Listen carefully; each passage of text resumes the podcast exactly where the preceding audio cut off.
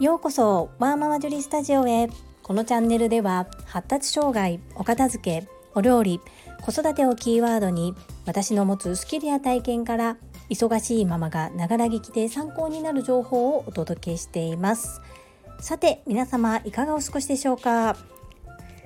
実はこの収録テイクツーです。なぜか下書きがうまくいかず、そして何度もトライしたんですけれども復元することができなかったんですね。きっとこれももう一度撮り直しなさいっていう何かの合図かなと思って、もう復元するのは諦めて撮り直しています。トラブルやマイナスに思ってしまったことも考えようによってはプラスに変換できますね。そんなこんなで本日のテーマは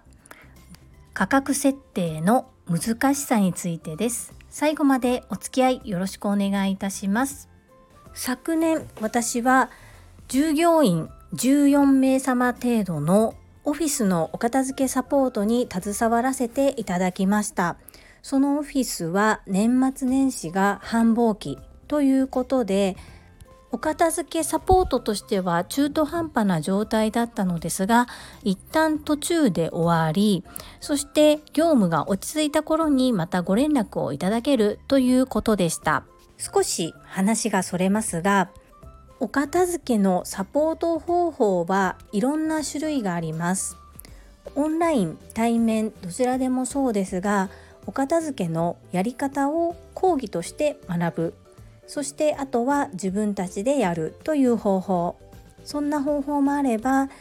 いちからじゅうまで整理収納アドバイザーのサポート付きでフルでさせていただく場合、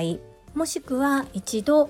従業員様全員で講義を受けて、お片付けに関する共通言語、マインド、認識を持っていただいた上で、その得た知識をもとに実際に一緒に手を動かしてやっていく方法、または本当に作業だけをガガッと進めていく方法などなど多岐にわたります。私が昨年携わらせていただいたオフィスのサポートは、最初にほぼ全員の方ご参加で講義をさせていただきました。整理とは不要なものを取り除くことですよ、不要なものは使えるもの、使えないものと分けるのではなく、実際に使っているものと使っていないもので分ける。そしていちねんいじょう使っていないものは手放す。手放し方には捨てるだけではなくって、寄付や譲渡などなどいろんな方法がありますよというような講義です。幸い従業員の方々に私のお話ししたことが届いて、その後一緒に作業していく中で実際に学んだことを実務に落とし込むことで、従業員の方々でも割と整理を進めていただいていました。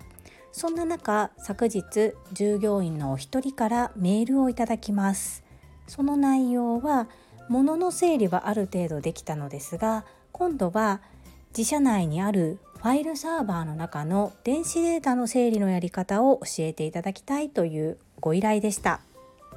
おそらく整理収納アドバイザーであれば物の整理もしていますので、特別なことを学ばなくても電子データの整理方法などもご提案させていただくことができると思うんですけれども、私は自分なりに学んだやり方、そしてプラスアルファ経験があります。この経験がおそらく自負しても誰にでも経験できることではないのかなと思って、私の強みかなというふうに自己分析しております。それは何かというと、にじゅうごねんかんサラリーマンとしてお勤めさせていただいている会社でファイルサーバー内のフォルダーの整理をさせていただいたことがあります。これ結構部門が多ければ多いほど大変なんですよね。ちょうどその整理をしていた時に、私は会社内で アイティー 担当でした。あのエンジニアのように アイティー のことが全てわかるのではなくって、どちらかというと、えー、エンジニアと部門をつなぐ間、潤滑のような役割ですねをさせていただいてたことが、こんなところで生きてくるとはという形なんですけれども、本当にサラリーマンって井の中の蛙でポンと世の中に放り出されると、自分の会社のこと以外はわからないし、私で言うと特に専門的な知識が高いわけでもなく、うーんそうですね広く浅く、まあそこそこ何でもこなすような状態ですね。まあ、会社の中ではそれで重宝されますし、便利屋さんみたいな感じで使ってもらえるんですけれども、いざ会社の中から外に出た時にあなたは何ができるのって言われても、もう本当にお恥ずかしいんですけど、にじゅうごねんも社会人やっていて、胸を張って私にはこれができますって言えることがないんですよね。とサラリーマンの典型的な感じで、部門同じ会社の中にいながらも部署変更で、今の場所がよんかしょめの場所なんですけれども、本当にその分野に専門知識も何もない状態で配属されて業務を行っているような状態なので、もちろん必要最低限な学びというか学習は自分でするんですけれども、まあそれさえしておけばって言ったら変な言い方ですけど、その程度でまあ回る業務なんですね。そんな私なんですけれども、負けず嫌いなところもあって、与えられた業務はまあそこそこ自分の身になる程度頑張るんですね。自分で言うのも変なんですけれども、そうやっていろいろと配属されてきた部署でそれなりに頑張ってきた結果というか、その体験がまさか自分が個人で活動する時に生かされるとは思ってもいなくて、何でも中途半端はダメだなと思ったのと同時に、一生懸命やっていれば何かしらそれはプラスに働くんだなっていうことを身をもって感じています。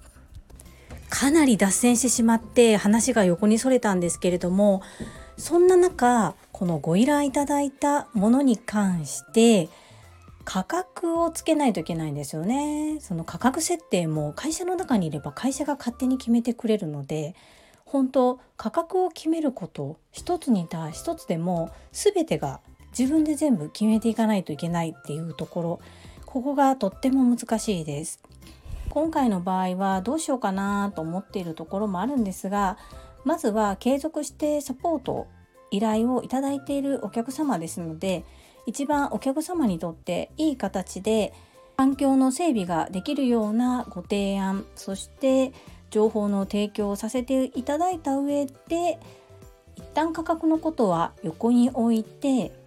お客様にとってベストな提案をしてみたいと思います。ああ、本当に難しいです。自分を過小評価してはダメだよ、安売りはダメだよって先輩方からアドバイスもいただいていますし、私の活動自体も先輩方も目を見張らせて見てくださっているので、ちょっと下手なことはできないんですけれども、自分としっかり対話をして価格設定をしていきたいというふうに思います。ここで私が自分自身に言い聞かせたいこと、失敗を恐れるなです。失敗を失敗として受け取るのではなく、自分の大切な経験として受け止めれば気持ちも楽になりますよね。頑張ります。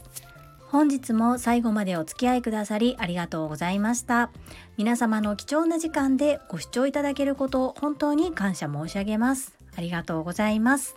ママの笑顔サポータージュリでした。